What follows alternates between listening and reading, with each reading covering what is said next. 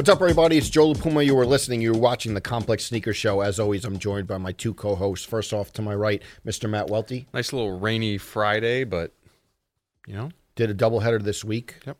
To my left, fresh off the jet, Hi. Mr. Brendan Dunne. Hi, Short I'm trip, but he's here. I'm tired, man. You got your pajama pants? Those aren't pajama pants, though. Those are cozy Those boys, are though. Pa Jamma pants. Rest in peace Oh. to Pa. Oh. Sorry, that's a super insider thing, but a brand that I quite loved. It just shuttered last week. Oh, wow. Sorry to hear that. Yeah, What's going on? This is the second episode that we shot this week. right. You're hearing it, watching Yes. it on a normal week. Absolutely. And I don't know if we want to get into it now. Some news broke right after we filmed Yeah. the episode that was out last week. Yeah, that's a funny thing that happens where you're sitting down recording an episode and you get out Mm-hmm. of the, the recording and you have five tweets from people being like, "Oh my Yeah. god, did you see this? Did you see this?"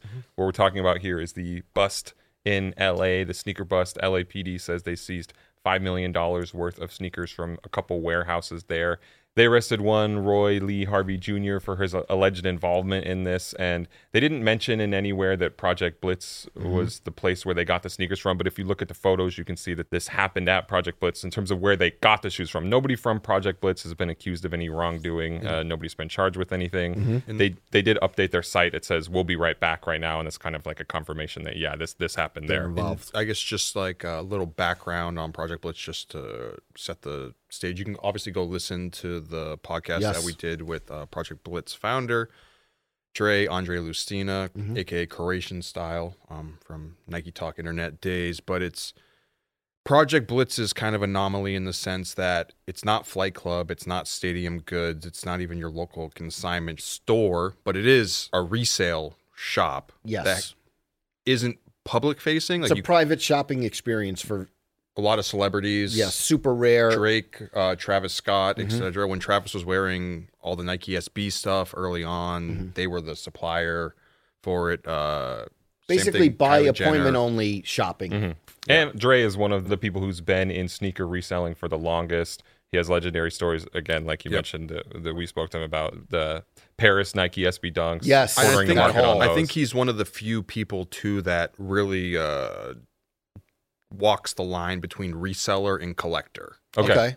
You know, where it's like he's a reseller, but he's also known for the vault, which has all these rare Space PE, Jam 11s. uh, the shoes that Michael Jordan wore in Space Yeah, the Jam. Kanye actual samples, Jams, yes. And again, we're just giving the Mm-hmm. background info on this. Dre is not charged with anything. Nobody from Project Blitz is His charged. name with wasn't even anything. mentioned. and- Exactly, yeah. exactly. If you read the LAPD report, which is all that anybody's going off of right now, as far as I could tell, aside from some rumors Mm-hmm. and bits of info floating around, it said that they were working with Nike's head of global security to crack this case Mm-hmm. and other detectives. To me, this looks more like Nike going after people who are stealing Nike shoes on a supply chain level, maybe from spots like Memphis, from distribution centers. Going after than- the guy who sold the shoes, etc. Right? Yeah, he's the Yes. one. Yeah, that's what I'm saying. Instead of Project Blitz right itself. I, I don't read this as Nike going after the resale shops or the people who are at the end of that chain reselling the sneakers. I read this more as like Nike looking at the problem that we know is a thing because we see all these hordes of sneakers that pop up early and they can only come from so many places. So to me, this is Nike trying to solve the problem of sneakers getting stolen from Warehouses. warehouses and things like that. That's what that's what I believe looking at it from a high level and just listening to a little bit of the chatter for people who are kind of aware. it kind of reminds you of I think maybe we even referenced it here on the past, but like if anyone ever watched the TV show Pawn Stars back Yeah. in the day when you know people would come in to sell things to the shop to for them to sell, and they'd always have to ask them, "Is this stolen merchandise?" Or if they had a feeling that it was stolen merchandise, not because mm. they would get arrested for having the stolen merchandise, but if the cops found out, they know they would come just seize the goods and then they'd be out whatever they they paid for it. Yeah, I mean, I have to speculate, pure speculation, that it's going to be pretty difficult for Project Blitz to recoup if this is actual $5 million worth of product that they're missing, especially because you think about there are certain sneakers in there that they reference. They don't say specifically what the shoes are, but they mm-hmm. say, oh, there's prototypes and samples and things like that. Any given resale shop that has high end stuff probably has a few sneakers that say on the inside of them sample property Yes. of Nike, not for resale. And if a law enforcement agency comes and takes those shoes away because somebody somewhere stole them or took them, or, you know, if a Nike employee had them made. We know this has happened in the past. Kyle Yamaguchi, Yeah. Tung Ho, that whole thing. Yes. Had them made, had the samples made, and then sold them to a resale shop. But technically, on the inside, it says this is Nike property, not for resale. Then, yeah, you may never get those things back. So, I think that definitely could happen in this situation. And, you know, this is a real thing that I was talking to one uh, resale shop owner. Like, people go to jail for this. He was telling me the story, and it, it happened years ago, but where he spent a week in jail over a pair of shoes that he had that he had tried to list for sale on Nike Talk, and it was a numbered sneaker. Mm-hmm. So you mm-hmm. could trace back if this shoe was stolen from you, it might say on the inside 548 out of 1,000. And if somebody else has that shoe, that's the exact shoe. And basically, that he didn't know when it came into his possession, but this was a shoe that was burglarized from somebody's Wow. house. And mm-hmm. yeah, he, he went to jail for a week for stolen a possession property over a pair of shoes. This Yeah, happens. But I think sometimes this stolen thing is a gray area because, mm-hmm. again, It sounds very complicated. if you work at Nike and you have the ability to make sample shoes, and I'm not saying that this happened in this specific instance, but and you make those shoes and then you give them to somebody or you sell them to somebody, I, I don't know how responsible that person at the end is. or even how it. far down the line where if it's like changed hands like Yeah. six times and now Yeah. you're the owner of it because it's like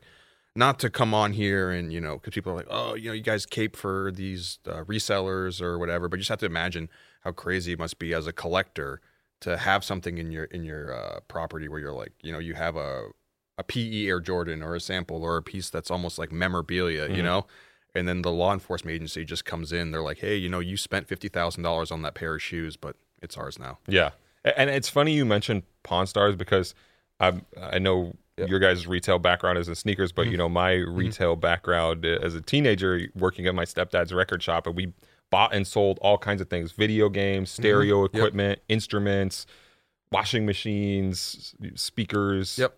and. It would happen all the time where people would come in and they want to sell us old Xbox games Yeah. or things like that, and we would always log all their information just in case the police ever came asking. And there were definitely certain teens and young adults in town who were eager to steal stuff from Walmart and bring it to the store and sell it to us. And they would sometimes ask, like, "Well, what stuff do you guys want? I can get, I can get, I can get it for game-" you. And we're like, no. If somebody, and again, this is just my personal experience. I'm not yeah, saying sure. this is tied to any sneaker store, but if somebody is telling you like, I can get this thing, then you have to immediately back away from it and be like, no, we don't want any uh, brand new Game Boy games still in the plastic from the local Walmart. Wow. Yeah. Interesting.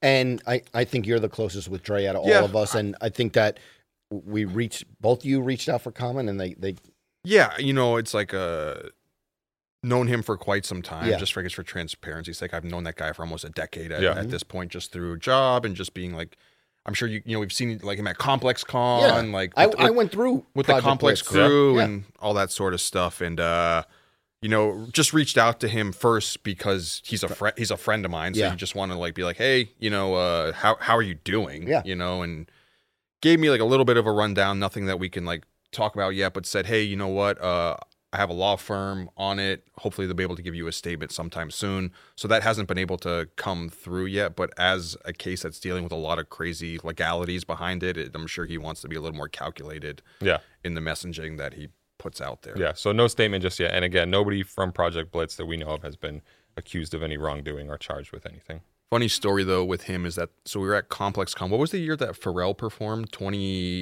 Bad with years. 2017? 2018? 2017. No, it's thought. 2018. One Okay. of those two. and uh he's doing the NERD performance and we're waiting outside trying to get in and Dre who's friends with Trinidad James they've known each other for years and I hadn't met Trinidad yet at this point this is like pre full size run Mhm. It was like a few months lead up and uh he goes hey do you want to meet my friend and at the time I guess Trinidad was doing a lot of acting Yeah. and he was he was I don't know if he was trying to separate from the Trinidad James moniker but he goes hey I'm Nick just Oh, intro- that is interesting. like the first Was time it I like ever met love him. at first sight with you guys? Not, you know, No, what I it was mean? just rapport- faded. To be honest with you, it was just so brief. It Yeah. was just so brief. It was like you uh, it wasn't like we had a conversation or Yeah, were you anything. starstruck? No, but I was like, oh crap, you know, it was just like one of those. oh dang. yeah, oh dang, Yeah. yeah, yeah. It was, just, it was just funny. That was like, and I, that's not how full the full whole, full Yeah, size yeah. run thing started, awesome but that was yeah. just kind of like the first. uh The real story is a Gave long you one for his government, huh? TJ gave the government out? Can I say one thing that I'm sick of real quick? I, I don't want to dwell on this too long Uh-huh. because I literally want to just move No, go. past it. Too many Crocs. Too Uh, many where- Crocs collabs. What about the Palace? Every Crocs? time I open Instagram, it's a new pair of wacky Really? Crocs, the McDonald's Crocs or the you don't like the Lightning McQueen Crocs? the Lightning McQueen Crocs or the you know I got the little. What about the ones I gave Jitty on with the Monopoly headlights? Crocs. I feel like it's just too much. There's Really? there's NASCAR Crocs Are you coming over out. Crocs in general? I never or was a Crocs guy, so it They're just doesn't. all over. I know though. that's that's the problem. Listen Joe. to the kids, bro. Another thing I'm over, but it's worth referencing real quick. Adidas is deciding to sell off its remaining Yeezy inventory at cost. I think the I- internet's over that. I, I just want this this saga to be done. They haven't. Yeah. the fun, they the funny, the funnier story is, is beyond that was the post from the Yeezy Pods. oh yeah, There's a, there's a picture of the Yeezy Pods. that- ATATF posted. Yeah, uh, KO shout out. Uh, Yeah. good dude. Um, he had posted a picture of it where someone's has the Yeezy Pod shoe. Yeah. and they're just like way too big. And then little does he know, Kanye West himself sends him this like angry rant about. Don't should- try and play me like that. Yeah, you should have told them to get this. Foot Locker's trying to rip me off. Wrong Yeah. size. Yeah, can't be a great day waking up to an angry DM from Kanye West, but never been there. no. Brendan, can we talk uh, briefly? Because I thought it was funny the the picture I tagged you on in on Twitter. Yeah, am I am I am I fulfilling that exact see that? prediction No. right now? What? There's a picture uh, that uh, I think it's above the cloud store in Australia posted. It was an on foot uh, product photo. I had posted it in Slack of someone wearing the eggplant Foamposites. With Oh these, yeah, I saw that. I these- saw that. with these The- big and- lidded pants, and I could not Yes. believe that. That I mean, they they did the there was the shop that did the Asics collaboration that Will Ferrell bought on sneaker shopping. Shouts So to I- them. Yeah, they've done a lot of cool stuff, and it's just funny to see. I'm like, wow, this is really the product photo that they're doing for the That's so it- funny. was I it- thought that was a meme. Yeah, wait, no, did I they didn't do it know on like purpose? a store to sent be this no, funny? that was that. No, like that, as in you should buy this shoe because it could look this cool on your foot. that was just their product photo. They had the Amaya denim from 2016. That wasn't even a Maya denim. That was straight up Brendan Dunne. Uh, Go ahead. I don't know if he. I don't know. have you have you Don't done pants that wide? No, he hasn't. Thank you. Thank He you for hasn't. coming to my defense. He hasn't. Joe. I appreciate it. But that. that is a very funny photo. I would like to know the story behind it if they did it to get an internet Yes, reaction. we, like, reach out to us. Someone goes, I know those shoes are too sm- are too big on their feet too. That the way that the toes pushing them up. wow.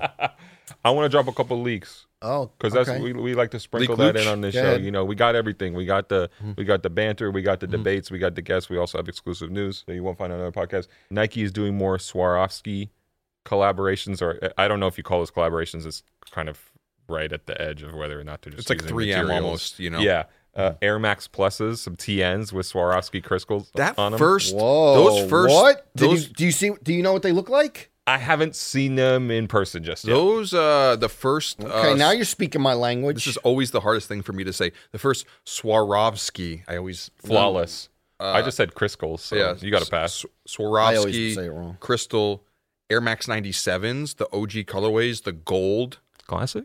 in the s- in the Classic? silver. I want to say when Can I tho- say it's a We're classic? gonna bust I'm down gonna the say hold on. TNs. I'm gonna say those Flooded? those nine those 97s when they came out because it was a woman's exclusive Yeah. shoe. The ladies went crazy. Everybody went crazy. Yeah, but I mean, I don't think they came. Uh, maybe I'm bugging. I don't think they came in the bigger sizes. I don't know how high the sizes Yeah, were. but I just remember when those those dropped that women's exclusive. yeah, Yeah. I remember those that. those went bonkers. I could I could see these looking really good on some TNs. Yeah, I, We I may mean, have to we may I have may to have scoop to them. bust them down. They did Yeah, all- the Yeah. BBSs, But and the also- all factory, all factory diamonds on the TNs. Hit 'em They Don't with get me also- started. like Jerry, hit him with exactly, the Shador. exactly, Hit him with the Shador. exactly. They They got also- his dad the Rolex. Yep, exactly. Nah, but they know also what time it is. ongoing with the Swarovski collaboration. They actually did last year, 2023. It was supposed to be a bigger shoe, um, but unfortunate circumstances with the Ja one. That's oh, right. right. That's yeah, right. Where the shoe that released at uh, All Star Weekend in Mm-hmm. Salt Lake City. Um, I feel like you know if everything hadn't happened last year, I feel like that shoe would have been pretty. I don't want to say sneakers of the year, but may have been in the. The Ja with the Way more in the conversation. yeah, I mean Yeah. the the Ja one until like all the everything that went on with him last Yeah. year off court. eh, People were so excited for that model, you know. listen. The Bayshore basketball team is 15 and 0. This okay? year, you pay This attention year. to your high school basketball team. Yeah, of course. Um, that's my alma mater.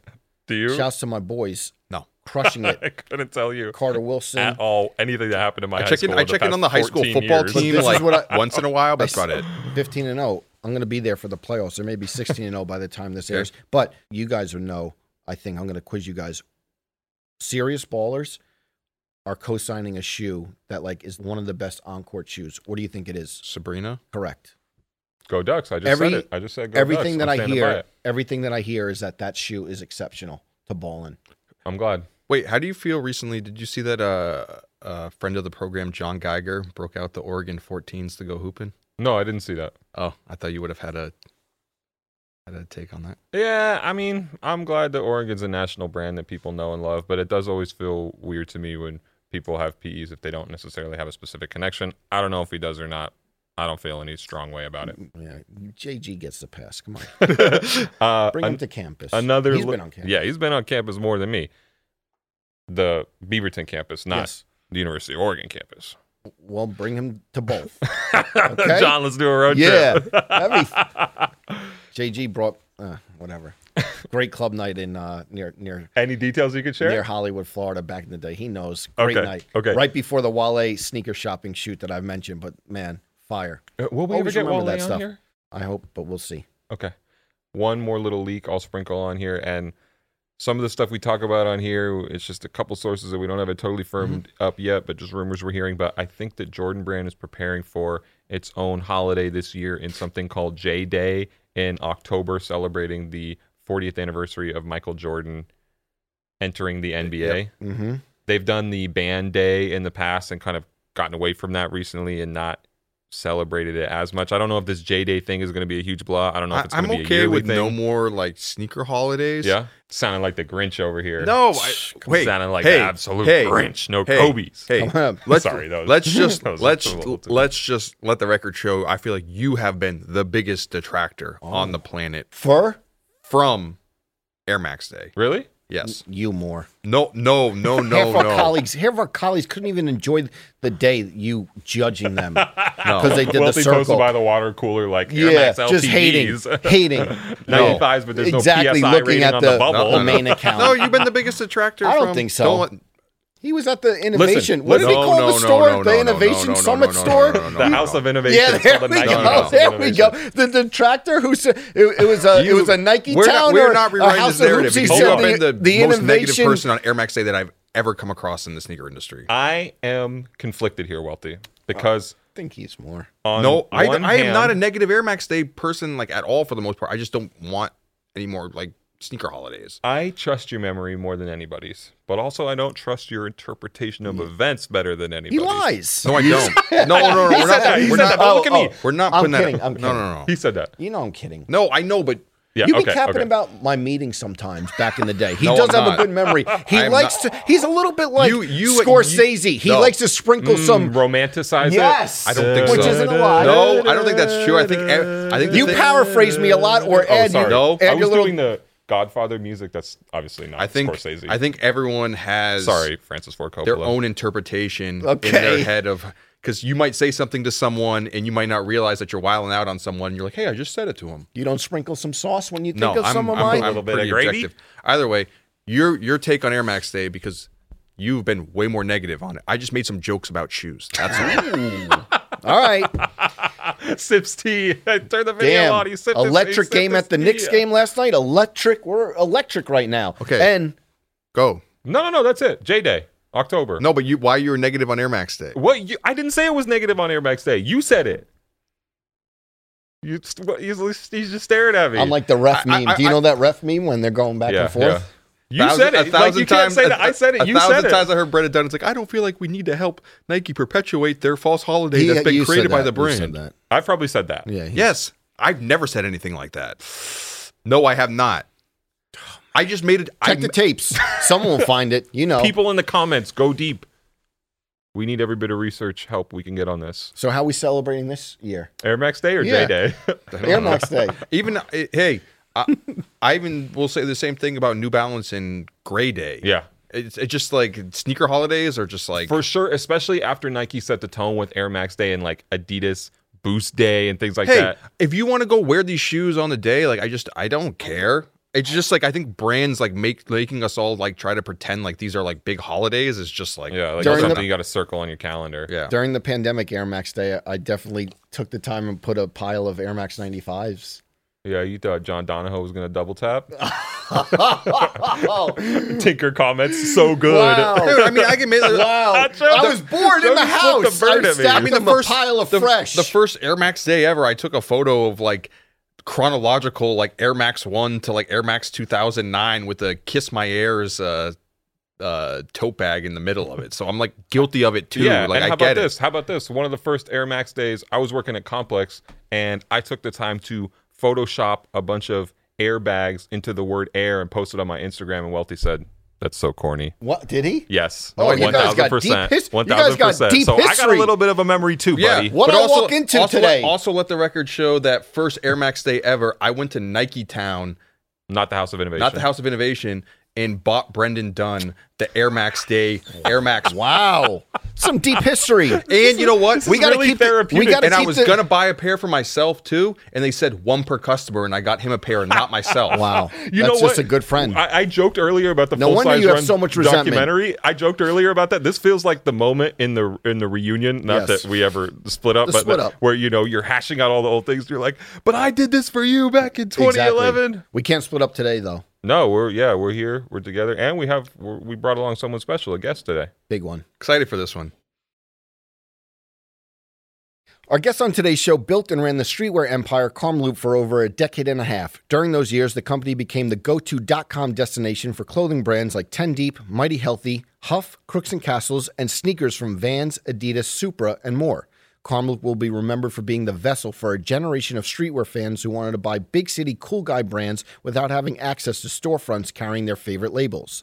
The company would have major success during the 2000s, opening a brick and mortar store in Boston, partnering with Pharrell, and solidifying its legacy as a pioneer of street culture commerce. In 2015, after selling the company to Shiekh Shoes, he joined popular e gaming collective FaZe Clan as their president. Today, with Karmaloop being a recent hot topic on the internets, we welcome its founder, Greg Selkoe, to the Complex Sneaker Show. Greg, welcome. Complex Sneaker Show.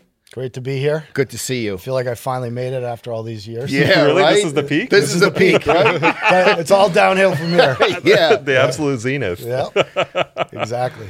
How are you? I'm great, Yeah.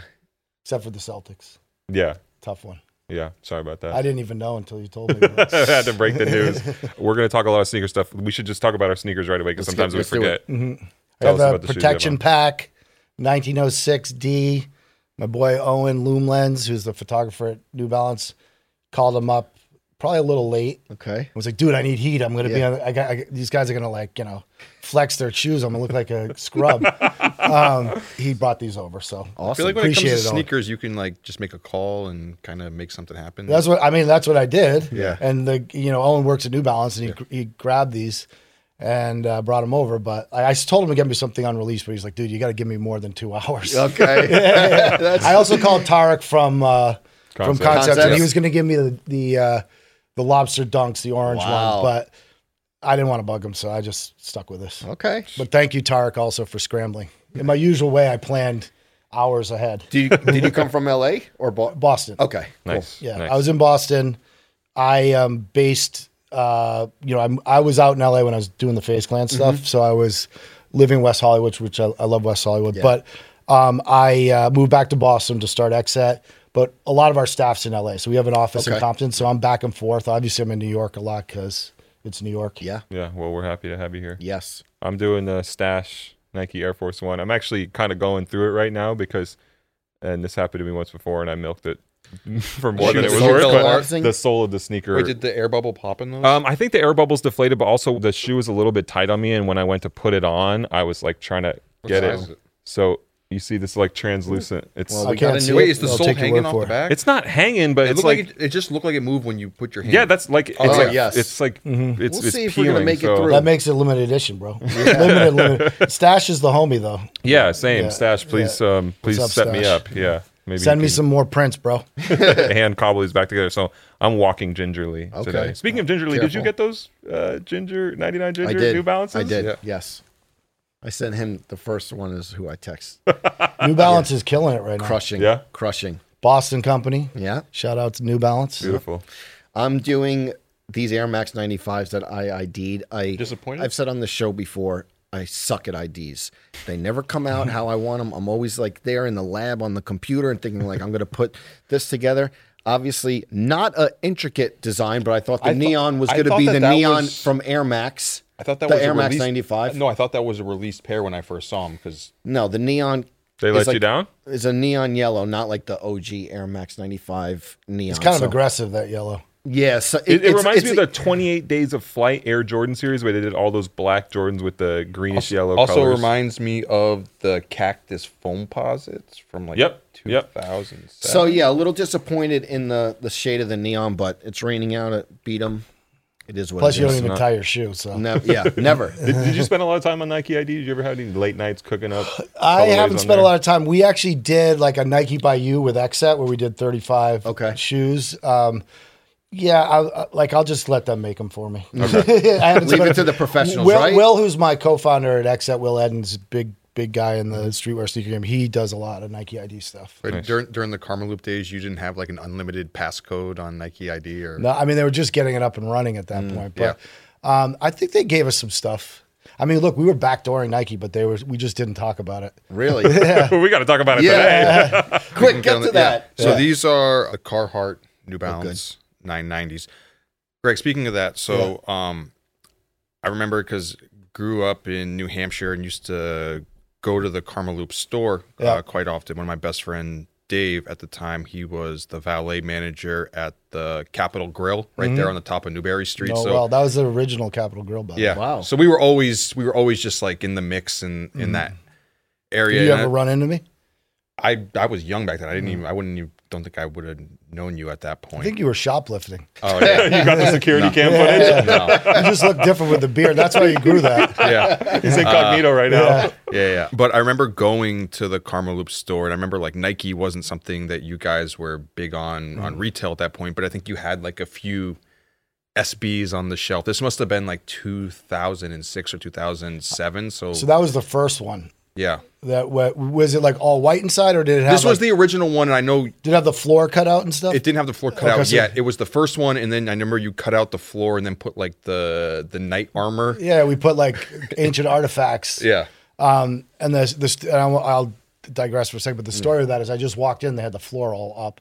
I'm Like that looks fucking cool. Mm-hmm. So we, you know, we put like a bunch of like weird shit, and then we put like an old Nike, and we put plexiglass on it, it from underneath. Yeah. And then when we moved out of the store, eyewitnesses, so it's all still there. They covered it up. Yeah. But we, and left all the shit in there. So someday someone's gonna. There's going to be it. someone who's going to Wow, unearth that. I just think they're going to find like Thousands actual of years in the future, Crazy. it's going to really confuse historians when Yeah, yeah, they because see it was Night good, of good Art. looking plastic But stuff. Nike at Karmaloop in that area, you said backdooring, and it wasn't like officially through the brand or. yeah, hopefully I don't ruin my relationship with Nike, but I have a pretty good relationship with them. So, but Okay. but essentially, um, we had an Adidas account, we had a Puma account, we had Saucony, we had everyone. You know, Nike's a different beast. Yeah. Um, and concept was concept. You know, Tarek and I are, Yeah. are good friends. now, but, tannery, like, yeah. we were there was Yeah. a little tension, right? Uh, just because. ev- Boston's like a postage stamp, and everyone wants a Nike account. So Bodega got one; they were far, far enough away. Concepts had the one on, on Newbury Street, so there was just no chance, and I didn't really try. So essentially, like I don't know, you guys know Marlon from Sneak Tip. Mm-hmm. Yeah, so he had a store in Brooklyn called Sneak Tip, and then he had a connect in Miami, um, and so we just were, we were we were just buying a lot of backdoor Nike. I mean, we would love to have had an account. We didn't really, we didn't even really try because we knew that we couldn't get it. Um, and then online at the time, they weren't just opening up online accounts. I think they probably do now, but at the time, like you had to have a store to have Yes. have it online. So it just was one of those things. You never sold them online though. We did. You did. Yeah. Okay. Were you ever worried that Nike would figure out what was going on and try and Well, they, come at they you? mu- I mean, they must have known we were pretty big. Yeah. We we kept, as you said, we kept it very limited to really good shit, right? Like we weren't we weren't selling like any of the basic stuff. Um, you know, and then there's sometimes like if an artist did a like you know like a stash for instance Yeah. did a, you know, we would get some and, and sell it. A lot of times we would gift them. Um, yeah, I mean, look, we we we were touching sneaker culture, so we had to have some Yeah. Nike. So I, I hope they understand. Um, but like, it just it was what it was. I mean, your store was like right next to Nike Town too. Yeah. So it was an impossibility. They just weren't even like they were like, look, we but you never approached them. I, I had conversations with them, and they were super cool about it. They're like, look, we got we. I, there was someone else who had another Nike account that was like a mid tier, like a block from us.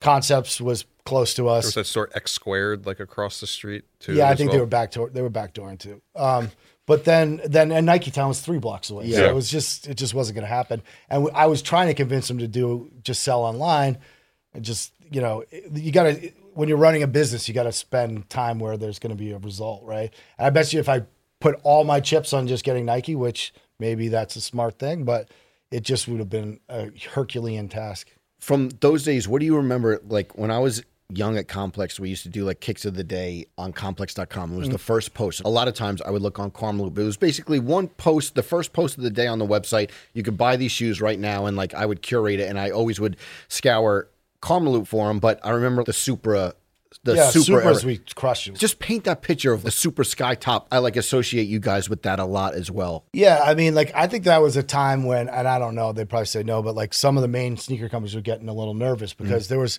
you know, creative rec. There was so many other. You guys were big on creative Rex. yeah, we too. crushed it. We did millions with creative rec. Wow. You know, there were so many other like off the air. That was an early one. That was a sick uh, shoe. Um, Supra. I mean, there was tons of them coming up. Uh, Android. Um, I'm sure you guys have had Sneaker Steve on here. We haven't. We haven't. I and and shouts to Sneaker Steve, true OG. You gotta get another rich A guy. You're a rich A guy. Yeah, yeah. Rich is like the homie. I mean, we Yeah. we became friends through Complex. You Yeah. know, I don't know if you guys know, but like if you go back in the old issues, I used to have a section that I curated in Complex, and I did it for for three months, Mm-hmm. and then Rich was like, "Dude, like." You hold up the magazine every time because deadline, not hitting the deadline? So like, Printer's I- waiting on Greg like Selkoe but, and like, only Greg I- Selkoe. I, I can't I can't keep doing it. But like we had we we we put people uh, look find it at some point, but we like we we're talking about Drake when no one knew. I put I would just it was like just like a little collage. I should have been able to do it on time. It was like you know we'd have like something on music, so like something on a store in a city, so it would be other people's like you know undefeated or whatever. I I put other stores on, put Carmel I'm sure in there too, um, and then like had like a hip hop artist, a restaurant, like it was just like kind of my shit, right? Um, and yeah, I mean, it was it was. I'm sure we had Supra in there. It was a time that like Supra was on fire. How much Yeah. Supra business were you doing at its peak? I mean, we must have been at least doing like a million five or two million a year. Yeah. We were doing 180 million total Yeah. in the company at our peak, so a year. I think it's interesting too because if you look back on that era, it's like nowadays streetwear is so mainstream, so mass, you know, and at but that era, it's like it had to be like a real like if you know, you know sort of thing. Like there were people at that time, like you said, like didn't know Bodega was actually a sneaker store. They Yeah. would just walk Yeah. by and think it They was. go a- and buy cigarettes and box. Yeah, I don't think they sell cigarettes, but But so at the time, it's like where you kind of had to know about these stores and be in the in the in the know to get the shoes. You went mass Mhm. with it at the time. Was it hard to get people to buy into this idea of streetwear when at the same time everyone else is still wearing like American Eagle and Abercrombie? I mean, there were so many things that were hard, right? That was one of them. I think so, one of the other things was, you know, like I, uh, uh, Bobby talks about, you know, we're homies now, but it was like this weird tension, like with the hundreds, because we were on the East Coast, and it, and it's like getting even the streetwear brands to understand, Yeah. like, bro, you, it's fun to have a like a little boutique. I mean, hundreds got it, and they Yeah. did very well, but but like you're not going to be around in a year if you don't start selling product. Like you mm-hmm. got to go mass to a certain extent. And if you're going to go mass with anyone, mass with anyone, because Macy's, all these other guys were still trying to open them because they mm-hmm. understood that street, they saw what we were doing. So they're much better off doing it with us because they could, you know, we had a, I would like to think we had sort of a balance between like culture, lifestyle, trying to preserve that. And we also, also wanted to make money. Right. So yeah, it was hard, but like, I think you know, it was the internet, right? So World Wide Web, it's called that because Yeah. it was all over the world. So we got little pockets in every town in America that was like a Karmaloop fanatic, right? Yeah. And they may be the first kid in their community to be like, yo, like, what are you wearing? Mm-hmm. Because before Karmaloop, you could not get this stuff. If you were in New York or LA, Boston had like one store, two stores, Mm-hmm. maybe. Uh, this was before concepts. They were they were actually a year older than we were. Mm. Um, but there was very few places to get it, right? And so we had to convince the customer. We had to sh- we we wanted to share the culture, right? Because it's the thing that was interesting about streetwear is it's part art, right? It's part lifestyle. It's not just product, right? And so like being able to the internet was a great way to communicate that using video, using interviews, telling a brand story, which at the time we got a lot of shit for because everyone's like you know, if you went to Amazon or you went to uh, other stores at that time, it was just a picture of the, you know, we were shooting the stuff on models. Everyone's like, you're crazy. Yeah. You can't put content on an e-commerce site. They'll get distracted. But obviously that was the right move. Did people look down on you to an extent? People who were streetwear OGs, brands like Supreme, and, and feel like you were cheapening it? I don't think Supreme did felt that way. Um, I do like you know I remember like Aliashi. We were working with him early, and you know, and he was kind of like, "What the fuck is this massive?" I, look, I think really what why they fucked with us is because I spent the time to get to know them. There were plenty like you know uh, like BJ and, and Dennis. Dennis works with XSET now. Um, from Dennis- Crook, Dennis from Crooks. Oh, Yeah, Crooks. Uh, they meant Dennis Tedisco, No. who also used to be Carmel. Dude, we have we'll get in that, but we have so many people that came out of Carmel. Yeah. I mean, Yeah. that are just crushing it. Yeah. right. Um, from Foot Locker mm-hmm. to Atmos to I mean, you name it to, to what Dennis is doing. I just got this this guy Seven Cohen texted me this morning. and It's out of the blue. He's at Nike, so Awesome. They didn't want to sell to us at Yeah. first, right? And, and so like and like Dre from the foundation, Yeah. he was kind of blocking it. Like he and I were like, you know, like arch enemies. I'm And like he had yelling- a ton of. They had a ton of brands. of foundation. yeah, they're like, we'll give you creative rec, but we're not. Anyways, long story short, Dre's invested in in two of my companies. Okay. We're like, you know, he's he was over at my house for New Year's Eve Mm-hmm. a couple years ago with his family.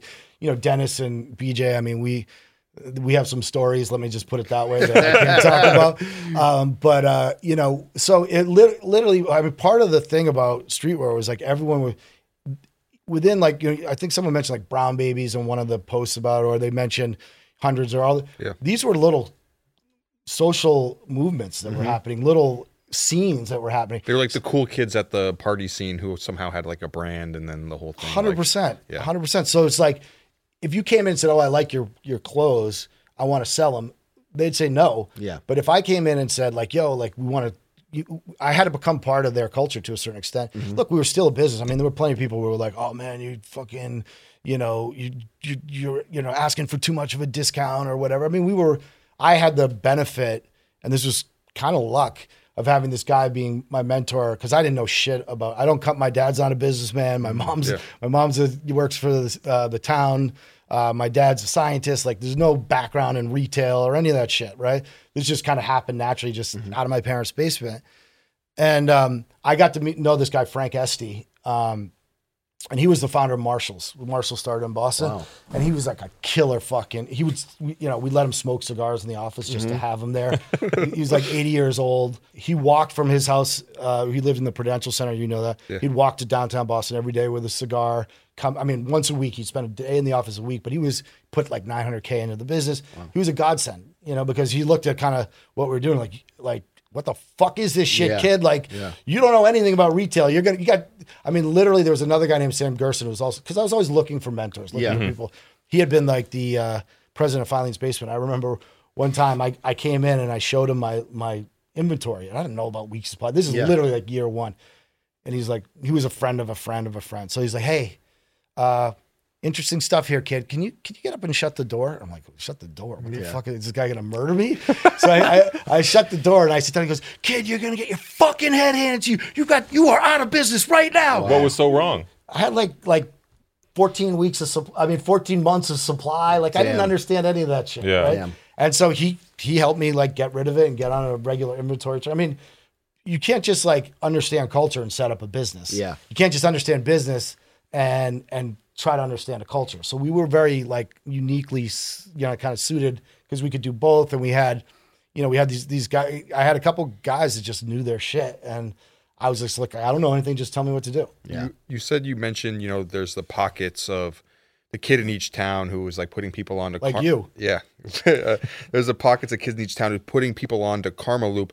But I think one of the things that people knew Karmaloop uh, early on for was the people online with the rep codes. Yeah. You go on NikeTalk and everyone has their Karmaloop rep code in the in the their bio. In the signature, right? Yeah, On yeah, every yeah. post, yeah. yeah. Yeah, I mean, like, look, we did a lot of innovative shit, right? And obviously, when you know, especially in the culture, you know, there, I can't tell you how many times like I'd be at Magic and I'd go and like go see a, and I'll get to the rep codes, I promise. I'd go see a brand that was hot. I'm like, yo, our audience is requesting your brand. They fucking want your mm-hmm. brand. I won't name any names. It, it didn't even last for very long, but it was mm-hmm. one that was really hot out of the UK. and they're like they they're thinking like they got the leverage, and they're like, listen, yeah, I know we're we're like we're crushing it, man. Like mm. everyone wants it. It's like we're not ready for Karmaloop. We need to stay like you know street for one more year, and then we'll then we'll sell to you. I'm like, well, how do you know I'm going to want to sell to you in a year? I'm like, this is the time to do it. I'm telling you, like we're using data back back then, like just emails of people saying like, yo, why don't you have this? Why don't you have this? Why? So it's like, bro, like in a year from now, I may not want your stuff. Like I'm mm-hmm. telling you, I don't know how many times I've heard this from brands. And then a year later, they're not here, and of course that happened to them too, mm. right? You have a moment, you got to jump on it. But in terms of the the the rep code, yeah, I mean, like it was basically, I mean, started before there was even the only social media at the time we founded the rep was like MySpace, Facebook, Yeah. Yeah. Friendster. I don't know. Yeah. some, Oh, you yeah. know, Yeah, friends. um, tin cans with strings Yeah. like, between kids' houses. Yeah. Um, and so basically, like, it was like, how do we leverage these kids? You know, we were getting these emails that were fucking incredible, right? Kids like, dude, you don't know how much Carmel means to me. I live in this town. They fucking these kids are all lame. I can't wait to move out of this, like you know, Kansas, and all and like I love what you guys are doing. So like I'm like, well, we got to harness this, right? So we set up the the rep program. We got we got to a point where we had 250,000 reps. Um, and by the time Twitter came around, then you were starting to see it on the Who was like the top rep? Do you remember and and how much business that person was bringing in? Yeah. We got in a little tax problem with that, but uh, Gotcha. we we were like these guys aren't employees, right? You Yeah. know? Okay. um because they're like our reps and whatever but we we offered we just paid them cash we paid them commissions on the in cash now you had to get to a certain point but once Yeah. you get to a certain point and co- you could take your your rep points and you could get clothes for like 40% off Right.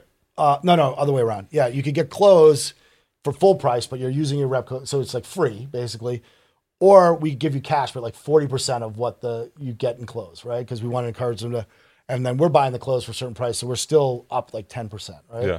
but when you got to like 10,000 points or something, I don't remember, you could actually start getting, you could cash in your Yeah. points for cash. We had people like making fucking $200,000, $300,000 a year. Off of off the- Karmaloop off of- codes. Yeah. Wow. And like, there was probably like 10, it's, you know, it's always like the 80 Yeah. 10 rule, it was like the 99 Yeah. 1% rule. Yeah, There was a couple of people just straight hustlers, right? And they were also using the internet. They set up little dummy sites and it was fine. Like, it was kind of the Wild West back then. But yeah, then we got like the, the, IRS got us. and they're like, and then the fucking bill was crazy. I don't even want to. Tell Oh you, no, but, no, like, no, no. because it was like they basically what they said is they were like well we don't know if there's ta- a tax yet because there's like a nexus thing like they at the time states didn't have to pay uh e-commerce sites didn't have to pay income tax right? Yeah. but they're like because we don't know what the ruling's going to be and it's going to be in nine months we're going to say it's the maximum amount for each one it was like millions of dollars Just pay just in case. yeah we, we did we, we negotiated This like turned you into like the Jordan Belfort of streetwear, basically. I guess so. Hopefully, a, a little bit nicer and more uh, honest. No offense, Jordan, but I love Wolf of Wall Street. But I, I, I try to be a little more, uh, not you know, we were actually running a real business, but um, the kids like you know they loved it obviously, and you know we have these we have these incredible stories because we're like. The other thing that was crazy about it was people were saying like, how can you give your brand to someone else? Now we see it all the time, right? You know, look at what Nike allows you to do. You know, uh, off whites they flip the Nike sign the other direction Yeah. they didn't do that stuff back then. They, it was like our brand, our color, our Pantones. Don't fucking change it, Yeah. right? When people came a rep, we gave them a kit of all of our, you know, our our like logos and all that stuff, and said, just go fucking nuts. Yeah. I don't care what you do, as long as you don't get arrested or do something like that. We have to disown you. And like we're like, the more creative you are, and by the way, we could put our thumb in the scale. If Did I- anybody ever get arrested? probably stickers and stuff like that. Yeah. I mean, I Shepard got arrested once when we were doing a cover thing, and I bailed, bailed him out of jail. I still have the bail slip. Uh, and um, but no, not for Karmaloop stuff. He was putting up obey shit. But so essentially, like, you know, we if someone did something really cool and they sent it to us, I'd just be like, give that guy five thousand points, right, or whatever. So like. We had people doing really like creative stuff. Like they'd have like like Tupperware like parties on their campus and like trying on clothes and all this stuff. Um, and then they would get people to buy right there. So they'd buy a bunch of shit, and then so it was like a you know like like almost like a, you know they they have their own little event. right? Yeah. Or we had like you know the the things uh, where you see like guitar lessons. da-da. Someone would make something that looked like that, and, Mm-hmm. just- then each one of the, the just things you pull off. off was a, a, rep, rep code. code, yeah. and they put them all over campus. I had a kid that one time uh, did this like sick graffiti mural all over his mom's garage. It said like Karmaloop, his rep code. He had his rep code at a graffiti. Yeah. and, and his mom called me and was like, what the like like I need to get to the CEO. So I talked to her and I'm like, she's like, you're gonna have to pay to paint that over. And I'm like, okay, but like, aren't you excited? Like, like this is Entrepreneur. This is this showing is some yeah. initiative. She she wasn't excited. We paid, we, we paid like 300 bucks to get it painted over, but Uh, one person you mentioned earlier on Sneaker Steve, I saw an interview you did with him a few years back, Yeah. and I love some of the stories in there about you growing up being super into Adidas in Boston and Yeah. driving across the border to Montreal to get pairs. yeah, yeah. We well like so. Like the campus and the Gazelle was Yeah. like the shoe in Boston. It's funny because like that's a big Dana White shoe who's from Boston, Yeah. like campus and gazelles. Yeah, it's like a Boston thing. Yeah, I mean, you it, you the more colorways you had in that, Yeah. like the more you get laid. Okay, it's Okay. like, But there was would- like a different version you said in Canada. so so basically, Boston's a big hockey town, right? Mm-hmm. So all of the all of like the you know this is a different Boston than it is today. It was it was much more of like a you know rough kind of like Mm-hmm. Yeah. you know. There's some of that, but mostly not. It's gentrified. But so like there'd be these like you know Southie hockey program, and they'd go up to Montreal to play the the Canadians. Yep. and they started bringing back these gazelles that had a soft tongue because the only gazelles you could get in Boston at the time were the ones with the plastic tongue, right? Mm. And so that became like the currency, right? And so people would go up to Montreal and like fill their car with uh, with with the the ones with the soft tongue, come back and like flip them for tons of money. Um, and then the other thing is there was one store called Jonesy's. It was in South Boston.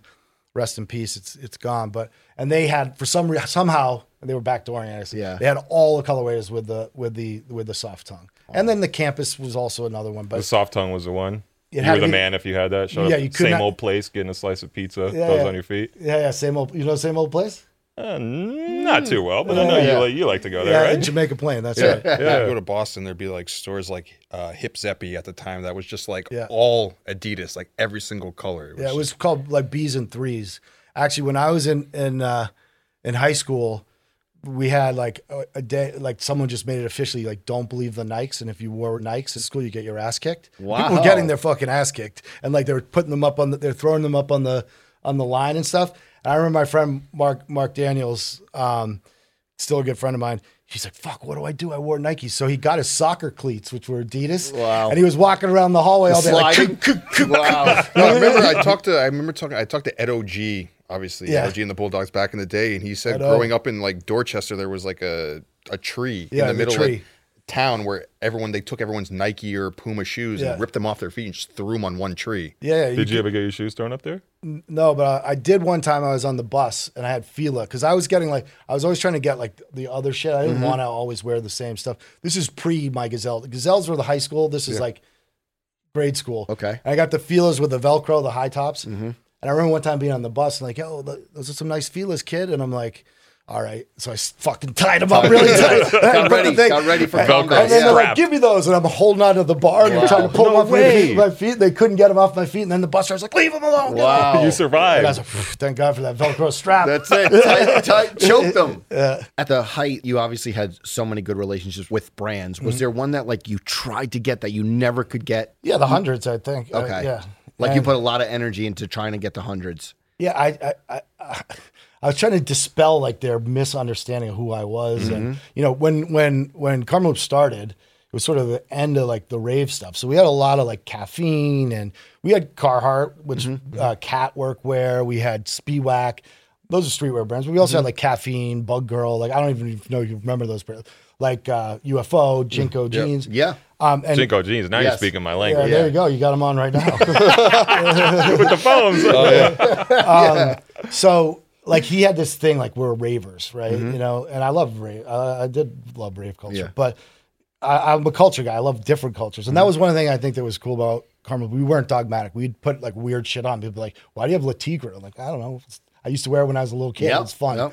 you know so like he was on the west coast it was just this mistrust and they were very close with this our competitor digital gravel Yeah. it was a stupid policy but like he had a policy like if you sold a karma you couldn't sell to, sell to me Digital gravel. yeah. Um, and I said, like, sell the digital gravel. I don't give a fuck. You Yeah. Know? But like, uh, but by default, if they did that, he, if they sold to me, they he dropped them anyway. So, Mm-hmm. um, but like, you know, I figured we'd just win it on the field. I wasn't gonna. and I was like, dude, it's not like one boutique in. Yeah. It's the web. Yeah. like there can Yeah. be two stores selling your shit on the web. Obviously there's like the the famous photo of Kanye at the Karmaloop Yeah. store. With back- the didn't he have he had I remember like I have not a photogenic memory, but I remember wasn't he wearing the scarf around his neck? Yeah. Yeah. White Yeah. tee? Yeah, yeah, yeah. I know and the- then Don C was in it. Yes. I was actually out of town when he we but you know, I mean Kanye Kanye was like I, I I've lost touch with him now, Mm-hmm. but I mean I was on the board of his charitable foundation, which was the Donda West Foundation, then became the Kanye, Kanye West Foundation. Mm-hmm. Look, uh, I mean, I'm not going to comment on current stuff, yeah, but, sure, but back back then he, he was fucking awesome. Like he, I have a lot of crazy Well, there's stories. the story about uh, I think that like Boston, the Boston, sorry, the, one of the magazines they had written like a profile on you, and they're like, oh, it was two o'clock in the morning, and Kanye had run out of liquor, and he had just done a performance, and you like went to a bar in town, and you got them to give you I'll- crates I'll- of booze. I'll tell you that story. yeah. um, so I mean, first of all, Kanye would come by the office. Yeah. like he he knew what was up. He was a style guy. Yeah. come by the office, talk to talk to Dennis, talk Mm-hmm. to people. Uh, you know, he was super supportive of what we're doing, and in fact, like you know, when I'm sure we'll get to the sort of the gnarly parts of the story, but like when that happened, you know, Dame Dash, Kanye, and Magic Johnson and I were trying to get the company back from this private equity group, Yeah. and none of the shit that would have happened would have happened, and they wouldn't sell it to us, but they they you know, Kanye went. Kanye went on like you know put up a viral video like I'm gonna own Karmaloop because that was to pressure Yeah. these guys to mm-hmm. fucking Oh, okay. do something. So Him and Dame Dash. yeah, yeah, they went out like we want you know because we couldn't get them to to, to Relinquish. pay attention. Like I'm like guys, you're gonna. You I didn't take- know Magic Johnson was involved. Yeah. Ma- Magic was involved. That was crazy because that like people like didn't take it seriously at the time, and it Yeah. launched a bunch of memes. And they're like, "Oh, here's Dame Dash and Chief Keef. They're gonna go buy No, Blockbuster." yeah, yeah, yeah, yeah. that would have been a good buy, man. I hear Blockbuster's coming back. But you, you, you know, with Kanye and, and doing Yeah. that, yeah, Um. So, well. So yeah, he's, he was super supportive. I mean, at that point, like when they were trying to do that, like I was. It was more Dame and Magic were my main points of contact, but he was D- and Kanye had just sort of gotten friendly again. it's like 2015. Yeah, he, right? I think Dame went on a award show and like gave a really like warm, heartfelt like thing Yeah. about their their history and their life, their friendship. But basically, um, well, one time I was in LA. You know, Will Eddins, who's our he's my co-founder at Xset. I'd like to spend some time on that because I think there's Yeah. a lot Yeah, of yeah, yeah. DNA in, in what we did in my new company. But um, so he was with this other guy, Daouda, who's actually a board member at Xset. Daouda manages Grimes now, and uh, he did he helped like build DJ Snake. He's like uh, like this guy Danny Fight who manages Chami, Daouda Leonard, and Will are like my best friends, right? And Will's like a G in this space, and you should probably have him on at some point. But uh, so Daouda and and Will are with Kanye because Kanye played at UMass. This is how Yeah. like, you know, and they were in Quincy, Yeah. which is the next town out of, outside of Boston, right? Um, it's like literally right next to Dorchester, but it's Yep. like right on the other side. And so Quincy, everything closes at like twelve thirty. Okay, right? and the bars in Boston close at two. But if the bars close at twelve thirty, and you got to go into Boston, you get there one fifteen. What's the fucking point, right? Um, and I mean, I, I, and they wanted weed more than anything than than booze. But so so Will calls me out, calls me up, and it's like two in the morning in L.A. So I'm like, what the? F-? It's got to be like five in the morning. Yeah. And uh, he's like, yeah, Kanye wants to talk to you. He's like, yo, we need some girls, we need some weed, and we need some booze. Can you get that? And I'm like, then I go, can you put Will back on the phone? and he's like, Right. And he, he was so Will's like, yeah, man, can you can you sort it out? So I called a friend of mine. I don't know if you remember Wonder Bar in Boston. This guy, Yeah, I heard about- yeah, yeah, yeah. So he owned Wonder Bar. This guy Josh. So I'm like, I called him up.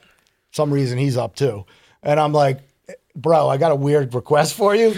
Kanye, and by the way, Wonder Bar's in Brighton. It's like a 45 minute drive to get to Mm-hmm. to. I'm like, so you know Kanye West is? He's like, yeah, yeah, I love his shit. I'm like, all right, can you get like five girls who might want to hang out with Mm-hmm. Kanye West? Like girls, not like anything, you know, Yeah. Yeah. illicit. Just people like just Yeah. that they want to have a little party, right? Um, and like, and I'm like, and he needs some weed. This is weed was still illegal, just and he needs like a bunch of booze. So he, he went to the bar, got like a bunch of booze and and then got weed. I think he sold weed. And then and got a bunch of like his friends, a couple girls, a couple guys, whatever. And then they drove over there and they went they went to uh, the the I think it's the Days Inn in Quincy. Wow. And they all hung out like till ten in Quite the a morning. scene. And Yeah. Kanye was playing all his new stuff and like rapping for them over his own. Uh, uh, he had like the the the. I mean, I wish I was there. It must have Yeah. been an amazing moment. Because I think like because after that happens, like when the Kanye goes to Adidas, the Yeezys come out, and at the time when the Yeezys first came out, they were so hard to get, and they were like, "Who's gonna sell these shoes?" I remember at the time we used to put these lists together like every single store that's selling the Yeezys because you know there there was so few. I remember you going on record being like, Karmaloop's gonna have the Yeezys. Oh, we did. We did. Yeah, and at the at the time, people were like, they weren't sure if that was going to happen or not because We that did- was we did. that was right on. Well, I'm just saying, like Yeah. I remember you you saying that it was like right on the edge of like when you like when the brands started to go bankrupt, you know, and you Yeah. were like, no, I've I've known Kanye and Adidas for so long, we're definitely going to have the Mm. shoes. Yeah, we, we got like 200 pairs. Yeah, Um, but yeah, I, I I think it was probably a year though. We were still doing okay at that point. I mm. mean, it ha- the, the the the decline happened like mm. we were, like if you had told me two months before then that that was going to happen, I'm like you're fucking crazy. This Yeah. done it, wa- it was it was engineered by the private equity group to get the the thing. So we didn't default on any payments. We had we had enough money. We were we were a profitable company. Mm. But when you when you borrow thirty million dollars from someone, and I, then I think I borrowed another ten million from this private equity group, these guys are like, well, it's a win-win because either he's going to pay us back with a huge vig, or we take the company. Yeah. and they're seeing all the all success and whatever, and they're like, we can do this without this guy. So they came up with these what's called technical defaults, which are like we didn't file a piece of paperwork. It wasn't like we didn't miss. You know, we were paying them three hundred k a month on time. I mean, we did three hundred k a day, so we were paying them. You know, and I get a letter like you're in technical default, and um, and they just moved quick and like they're, they're like you've got 30 days to give us 40 million dollars and i'm like so i actually got it i scrambled i went out to fucking i went to see dame i went i went to see Yeah, guy. how'd you get it? How'd you get How like did you put together that yeah? much money? How'd you get forty million in thirty days? well i mean they would you take teach me? um, well i mean at that time when we were so successful i'd like call people like we need 10 million dollars to Yeah. be in my fucking Dame account. gave you some. Really? No, Dame didn't. We did, Dame Okay. helped put the deal together. He's like, we'll get. Dame didn't give us any any money, but he he's like, I'll get Kanye, and I'm like, let's meet with Magic and Mm-hmm. Yeah. this guy Eric Holoman, and then then Magic wanted to meet with with Kanye without me to Okay. kind of like see if what he thought about me, right? And so they went to Kanye's house in Hidden Hills and they sat there and they talked. Whatever they came out like like Kanye's feeling this, let's do it, and whatever. And I called the so I called the the the group in in that was the private equity group, and they're like, we don't have to give it to you. I'm like, what do you mean you don't have to give it to me? I didn't know. I figured, okay, we saved it. Yeah. Yeah, They're you have the money. No, in Delaware, once you default, if we choose to not let you pay back the note, like we want the company. Initially, they had come to me and said, "This is what we're going to do. We're going to give you twenty percent of the company, and Mm-hmm. we're going to take the rest." Right, which they can do because once they wipe out what you call the note, Yeah. you get the company and all the other shareholders. I'm like, I, I can't do that because I'll wipe out all my other investors and like my name will be mud forever. I'm not going to do that to someone. and it's just not the right thing to do. And so they're like, well, we'll take it without you. And I'm like, good. It's not a coal mine. Yeah. Like you can't just like clear me out and then start fucking digging coal the next day. Yeah. Like this place has a soul and a life, and you need to. And so uh, they thought it was going to be easy ride, and they just, I mean, I someone who was on the inside of the company showed me the sales from the day I left, and it literally was like this, not, Wow. you know, each week down, down, down, down, down, down. It never came back up. Imagine Magic Johnson owning Karmaloop with that group. Like, did you know? What like, were there any grandiose ideas that like were really impressive for like the revamp? I mean, the sad thing is, we like once they shut us down, there was, no, there's yeah. no, so like it was really just getting getting up and going. But I remember that week. I I, I think I stayed at Dame's house, Mm. just being out there, man. It was just like surreal. I'm like, I'm gonna lose this fucking company that I fucking built. Yeah. you know. And I'm like, and and like I don't, you know, Were you sad or were you in the mode of a businessman and trying to save the company, or was it some mixture? I think it was like I, I had adrenaline. I mean, I wound up getting really sick, and I think actually part of the thing why because my wife was kind of like like you fought, but you didn't fight the way you normally fight. Mm-hmm. Like you know, like if I ever did that again, I'd see you motherfuckers coming a mile away, and that would never happen. Okay. But I didn't know a lot of stuff too about like law, and I, I learned the hard way about how debt and law and all that works. But um, you know, I was also getting this autoimmune disease, which I wound up like a year later being in the hospital for a month, and um, yeah, so I was exhausted, hmm. and you know, we had made a couple other moves prior where because the the before they they called the note, they started doing things to us like I had six hundred thousand dollars in old inventory. Mm-hmm. So in the agreement with these guys, I had to get permission to sell anything over three hundred thousand dollars. I didn't even know that. Again, I made lots of stupid mistakes, right? And I put I shouldn't have even borrowed the forty million to begin with because if we hadn't done some other things, we wouldn't need. It. So I'm not passing blame. However, it was totally a manufactured disaster, think- right? Isn't that like kind of what most people say, or I think you've said it in the past, where it's like the the real downfall of Karmaloop wasn't like the business growing; it was just trying to do too many different business ventures within Karmaloop at Mm. one time, and it just all kind of like the house of cards just kind of fell out. Yeah, I mean, I'll I'll, I'll address that in a sec, but like the um, so they're like, no, Yeah. I'm like, no. I'm like, every fucking company, you want us to hold on to old inventory? What is your reasoning? So then I knew like they're trying to fuck me. This was like seven months or so. I'm like, okay, something's going on. I'm getting paranoid. I'm like, they're putting, they're hiring people that they're making me hire these consultants to be in the company, and like, you know, and it's costing us. I'm like, we're we're struggling here. Why are you making me spend more money? like, Yeah. like you know, and that's a it- I- like talking to Jimmy Iovine and other people who've been through like private equity. Mm-hmm. This is totally typical, but I didn't know. Yeah. Like I didn't know what was going on. But the question there is, that didn't kill us. Mm-hmm. Certainly, it may, we if we had gotten a partner with good faith who had invested forty million and I didn't borrow it, and by the way, I borrowed it because the interest rates were really low, and other other investors are like, we don't want to get diluted because it's going to be worth a billion dollars. Borrow the money. If the money was inv- that money was invested, that money's gone. It's a sunk cost, and the mm-hmm. company just goes on, and the company's making money. And there's nothing they can do because we did have to pull the plug on a bunch of stuff. But I mean, in retrospect, having started worked at FaZe Clan and starting XSET, Yeah. I was like, yeah, you know, we got to pull the plug. It's doing five million or six million. This is like Har- Brick Harbor, which is our skate site, or Miss KL, which is our all women's site. Was His like dad mass- did Boylston Trading Company too. yeah, that was a disaster. I remember that. Frank, Frank, uh, Frank, the Butcher. Yeah. yeah. I mean, it was great conceptually, art wise, but that one we never really. But these other ones were, uh, in and of themselves, were businesses doing millions of dollars. But like you know, Karmaloop's doing this, and they so we're like, oh, we don't have the time. But now knowing how hard it is to get, even getting a business to six, seven million is like, we probably could have done something differently. But you know, hindsight's twenty twenty. I'm uh, you know, I'm here. I learned a lot. I had an amazing. I mean, I have so many other crazy stories. The I wish we had all day, but Stay here all day. Yeah. yeah, we got to turn the lights down, man. It's hot. Yeah. what's what's another story that sticks out? I feel like you do have like a Yeah. a, a pamphlet, a book of crazy I'm, stories. I'm going to write a book at some point. Yeah, sure. but which one like you got to write the forward. got you? What was it like working like with Pharrell? But I know that's probably not a crazy Oh, story. look, Pharrell's awesome. Yeah. You know, we're still in touch. Uh, not very often because he's a pretty busy guy these Yeah. days.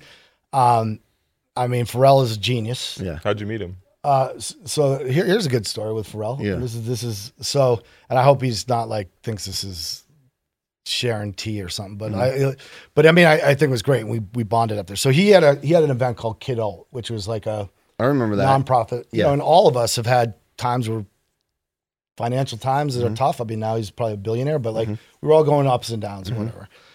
And basically, like Kid Alt had their sponsor pull out last minute, so they needed like forty five thousand bucks or something like that, and they were fucking scrambling because like it's two days away. We can't. We don't want to cancel on all these kids.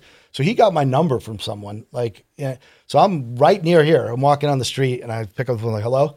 Like, yo, what's up? This is Pharrell. I'm like, ah, yeah, right. And then he's like, no, no, this this is really Pharrell. We want up talking. He's like, look, man, I know this is a crazy question, Yeah.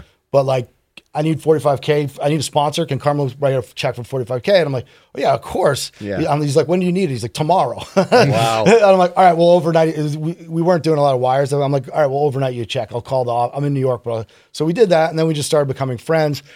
And then we had this concept for a TV channel, which Karmaloop TV. I remember it. Yeah. Yeah. You know which one I remember about Karmaloop TV, which is a real deep cut? I remember 40 ounce van in a bodega, like the f- original chopped cheese before it was like Yeah. anything. The first like a, chop, Reporting on it, yeah. the first like reporting on chopped cheese before Karmaloop any of the sites was a Karmaloop TV with 40 ounce van. I remember that. Yeah, I mean, we have some real classic moments there. Um, Kanye's been on it. I mean, Kid Cudi, Yeah. we had him. We booked him for a party for for for five hundred dollars. Wow.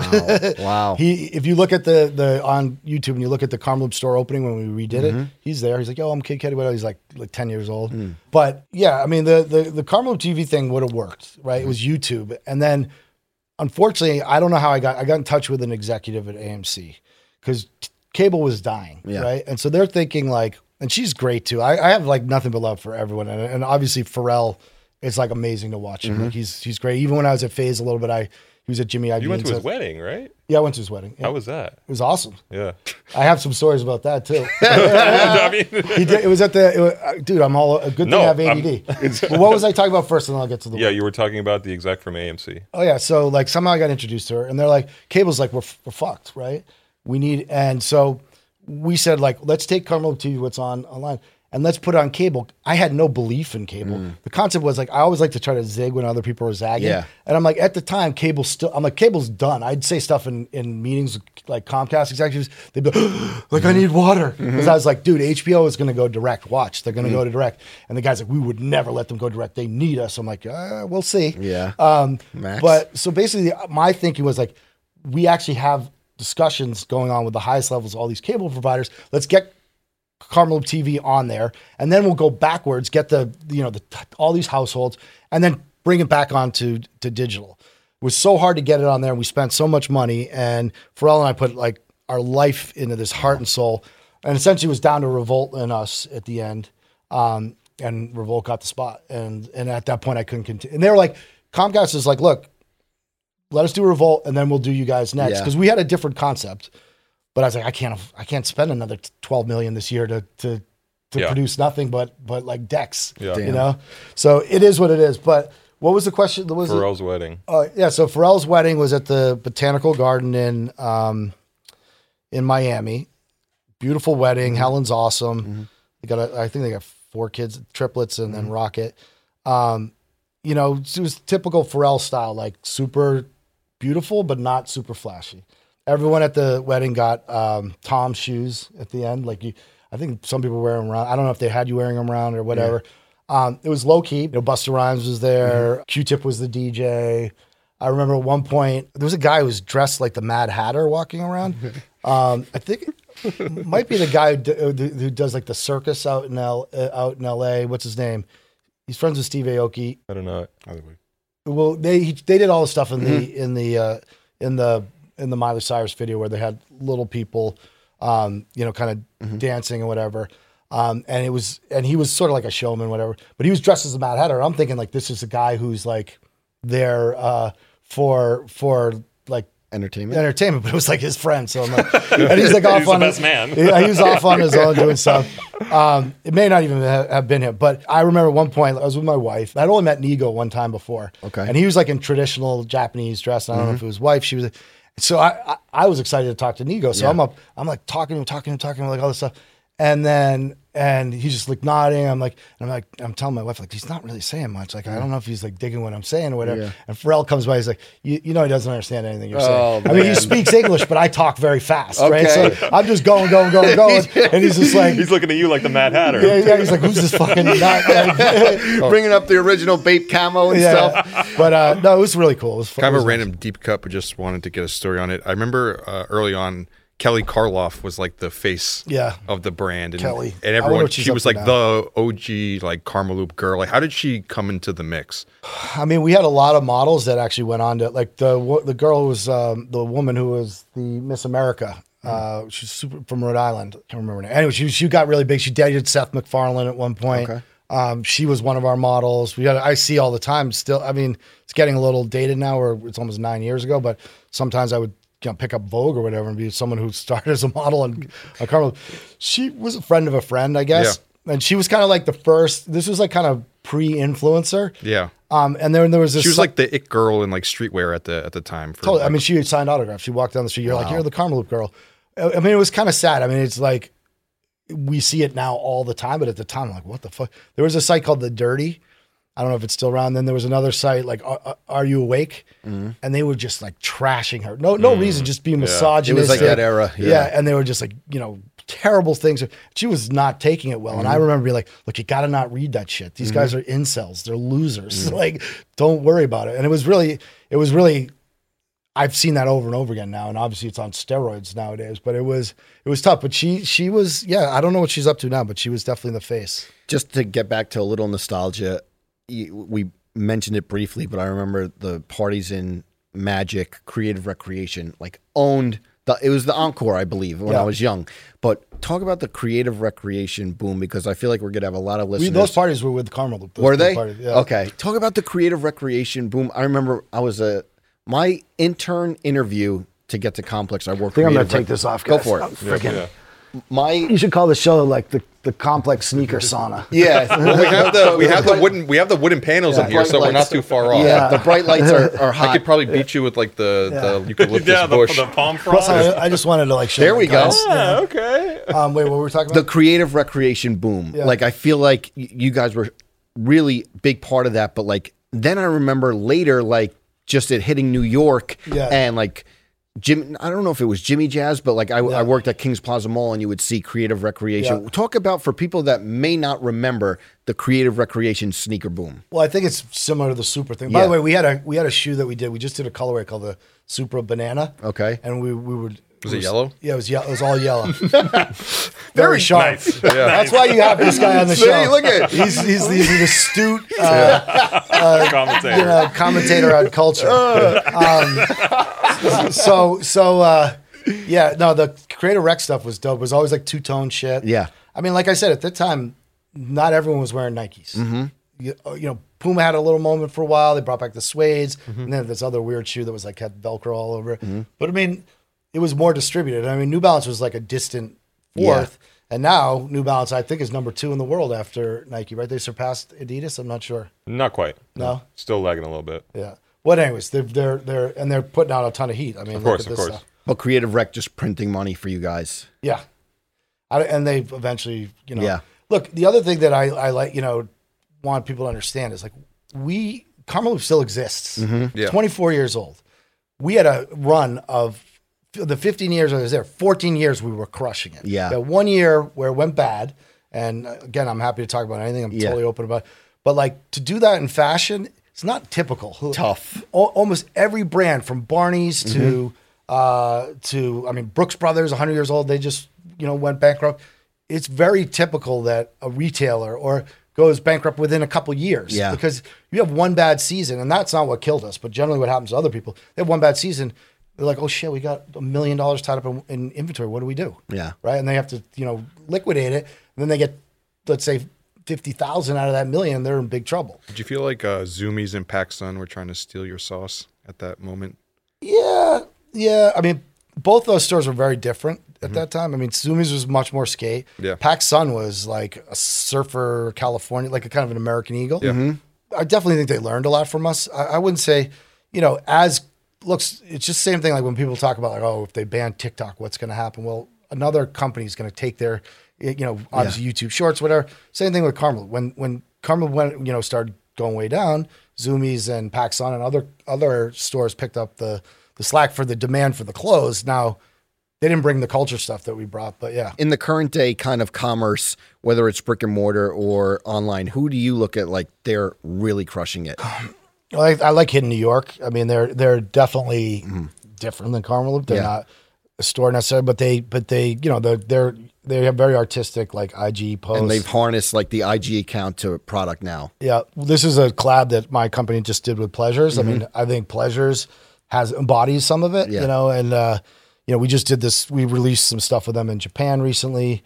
Um, Atmos. I mean, concepts. Uh, Bodega's still kicking. Mm-hmm. Yeah. They have LA. I mean, the, the, that that lives on.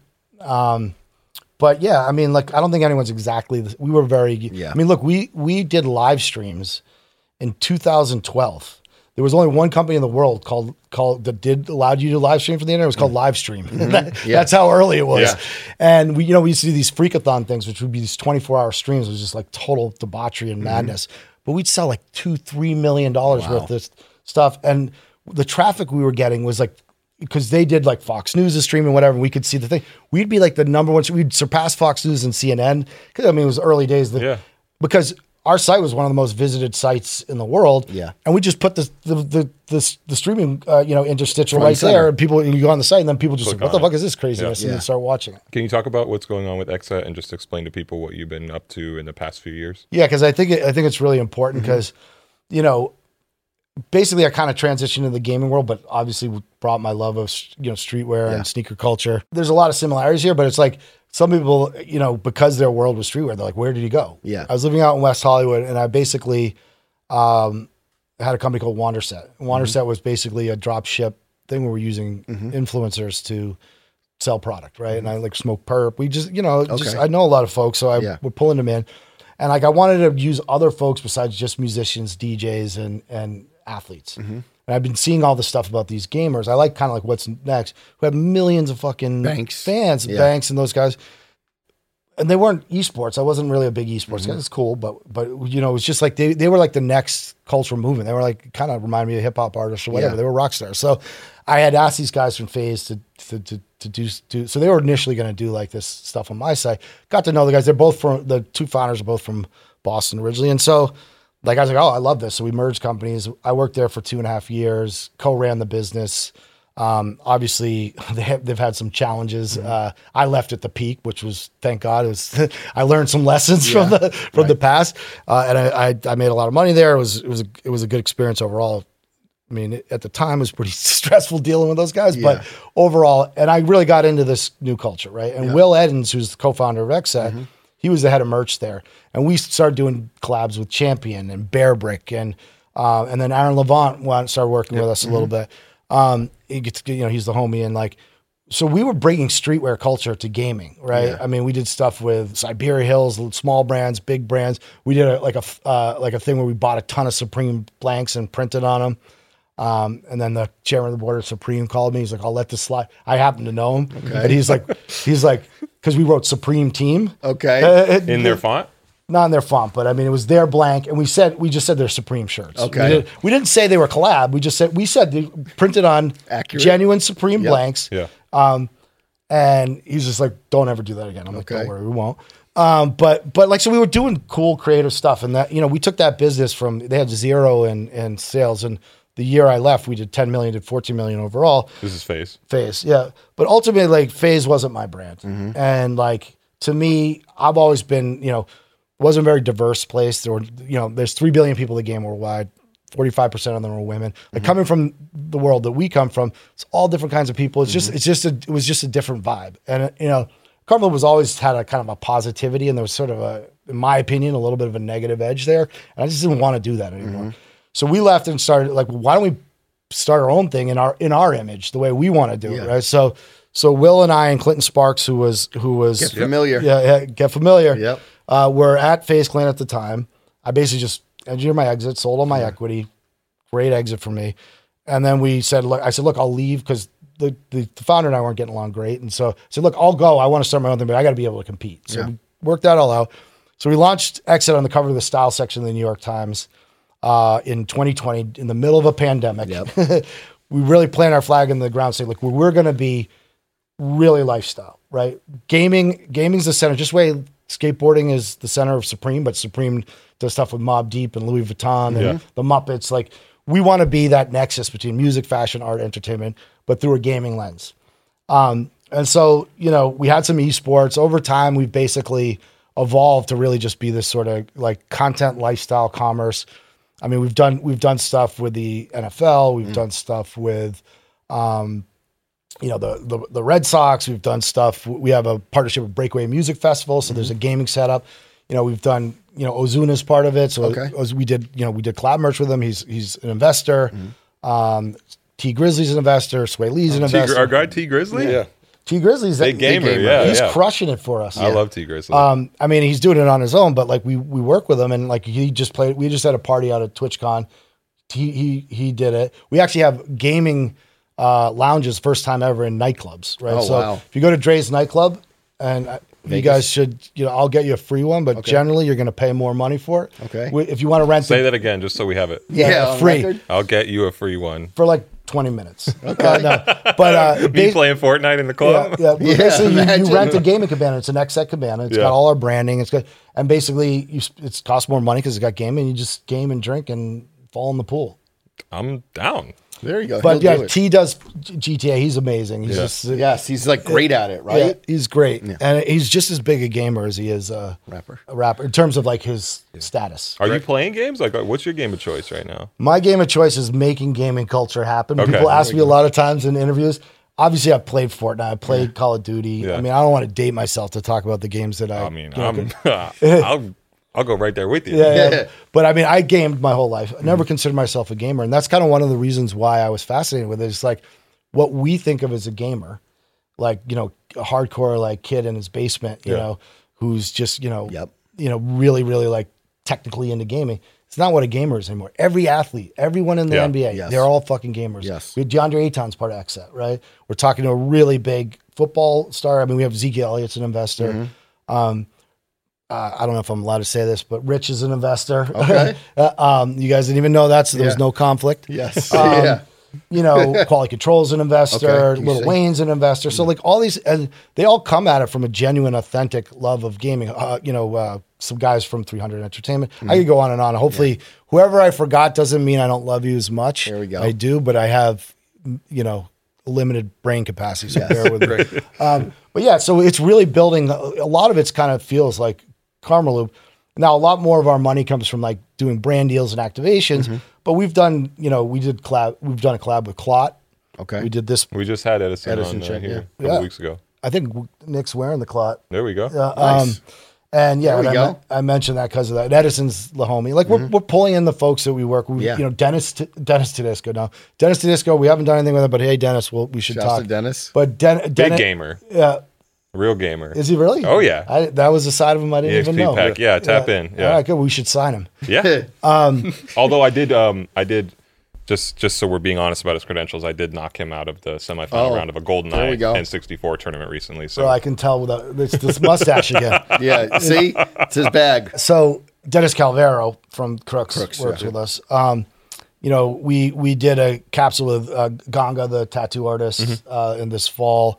Um, Clix is our biggest star. So Clix is like the next Mr. Beast, in my opinion. Okay. He's different. He's uh, just turned 19. Super fucking cool kid. Good style. He's got a, a clothing brand called Dreamin'. Okay. He's doing a million dollars a year in his clothing in his sleep. Right. We're gonna help him like really, uh, you know, you know, is that he- why it's called Dreamin'? I guess so. Good point there. Yeah. He's just counting the money in Yellow his sleep. bananas. Yeah. Quick here. He's got you. He's he's giving you a run for the money in terms of the uh, in terms of the the astute observations. I guess a good full circle moment on it is, you know, a few weeks ago, Karmaloop gets back in the buzz circle Yeah. again. Yeah. D. Dot Omen has a tweet saying, we can put it right here. We talked about it earlier. is- Yeah. I uh, paraphrase is that remember y'all were wearing Karmaloop fits back in the day. I didn't forget, which was, I guess, a negative. It was a diss, yeah. Yeah. How did you feel about that? And then everyone coming to bat to defend Karmaloop. All of a sudden, I started getting texts. Like, this was not planned. It Yeah. was totally out of the blue, and I had a lot going on that week. So I'm Okay. like, "Fuck, I gotta. I hope this doesn't go anywhere crazy, right?" But you know, yo, what's up with this stuff on Twitter? And I'm like, what? And then I like, I, I they're like, just search Karmaloop on Mm-hmm. Yeah. Twitter. So I go on, it's like, doo, doo, doo. I'm like, what is going on here? We were trend, Karma was trending. Yeah. Mm-hmm. And I'm like, I don't know who that kid is. He- clearly, he learned his history very quickly. um, no, no, no shade on him, Mm-hmm. but like, you know, it was, it was nice to see. I mean, there were some really heartfelt stories. Yeah. There were some folks that were upset about stuff that I actually got in contact with. And I was like, look, this is what happened. Okay. You know, this idea that a lot of these guys lost money, almost none of the brands lost money. Now, some of them lost the last payment, but over the lifetime of the time we were there, we, we, we, we made them tons and tons of money. And unfortunately, when there's a bankruptcy, mm-hmm. you know, and I was, I had lost power, right? And, and I actually, just so you guys know, like any one thing I signed personally, and that was like $10 million worth of stuff which is the only stuff in a bankruptcy I'm allowed to pay back. I paid it all back. I paid. I lost all my money. Every penny I put out, and like when I start when I started with this guy named Paul Judge, who's an awesome entrepreneur. Paul and I were on Complex once before. Okay. talking. I fucking love the guy because when I was really in my low two weeks after the, the leaving and. I went to uh, to Ben Horowitz's house out in, in Silicon Valley. He has this barbecue, and I met Paul. Paul's like, "All right, let's start another business." I had no money. I mean, he saved my ass, right? So never will forget that. But you know, um, you know, what was I saying again? You, you, The conversation. on The Twitter. conversation you were oh, getting conversation. Okay, coming back to uh, you know, you're looking at me funny, so you're, you're kind of unnerving me. I'm just taking it in. so the uh, so yeah so yeah I mean I, it's obviously touched a lot of people. And I, oh what I was saying on the brand stuff like you know so a lot of people got you know at the very end there was three million dollars in unpaid invoices.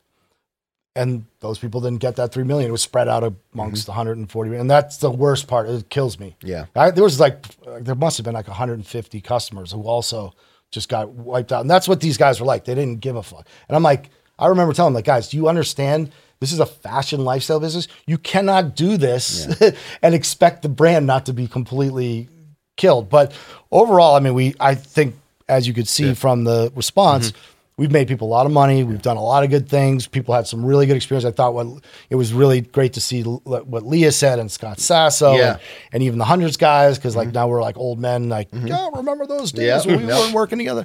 Um, you know, uh, it was it was just amazing. Everyone in that article that you guys wrote, that was it was it was really nice, and there was just some fun. Like I was getting a lot of people DMing me like, "Bro, I don't know, what- didn't know what happened, but like."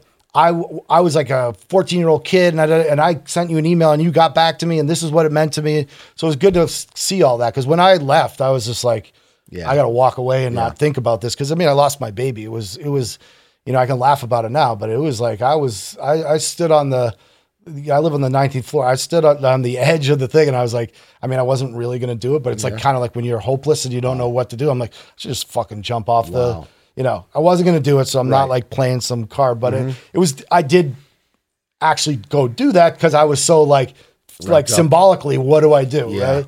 So it was super painful, but like, you know, I think, first of all, America loves a comeback. So uh, I knew a lot of people have always been rooting for me. It was good to see like how many. Um, I think the folks that, you know, someone like Scott who lost some money at the end, I thought his, his, Scott Sasso from yeah, Scott, his Yeah. vision on it, like, look, I didn't like that, but we made a ton of money. I hope that's how most of the people see it. And you got to understand, in, a business, it's a business, right? And you can't always. You, the reason why you bet on a business is because you're hoping you're going to be the ones that win. But most businesses go out of business. Most businesses don't succeed. Most clothing companies don't succeed. Uh, You know, for every Nike that has the you know has the like the movie Air, there's a million other shoe companies that we don't have movies about because you know they got going and they couldn't couldn't get it off the ground. So I'm super proud of what we did. Um, it's great to see that it's still around. I don't love sort of the condition it's in right now, but you know, with Xset, like, and all the stuff we're we're doing with a lot of the folks that uh, you know, Will Eddins, the co-founder, was our buyer. Yeah. Uh, and he was with me at FaZe. He was with me at Wanderset. So many of the the folks that you know, Drew Drew uh, McCarver, who's just going to come on now to do some design with us. He was a designer at Karmaloop, then he was at Wanderset, then he was at FaZe Clan, Mm. then he just was uh, at the I think the head designer Planes for two years.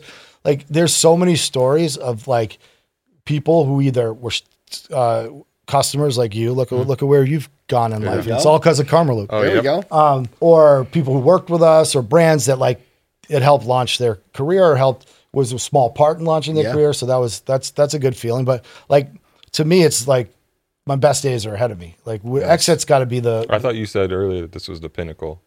well. What, the I, show? I, Yeah. I, I plateaued. Okay, okay. Here we go. There's still good days ahead. yeah, but this was pretty. This was pretty good. Among the best. Yeah, I mean it's the uh, it's the witty banter, like you Right, know, that- yeah, Different. yeah. Listen, so much history. Thank you so much for giving us uh, your time. Great, great to see you. And uh, yeah, I gotta throw up Xset, the exit, baby. Absolutely. This was a real treat. Thank Thanks. you, Greg. Appreciate it. All right, everyone. This has been the Complex Sneaker Show. We hope everyone has a great weekend. Please like, subscribe, comment. We will see you next week. Follow me at S E L K O E at S E L K O E and follow XSET at X S E T on everything. There you go. Our producer is Jillian Hardman Webb. Our supervising producer is David Matthews. Audio editing done by Haley Choi. Research and graphics from Sean Villavicencio. The Complex Sneaker Show is a production of the Complex Podcast Network.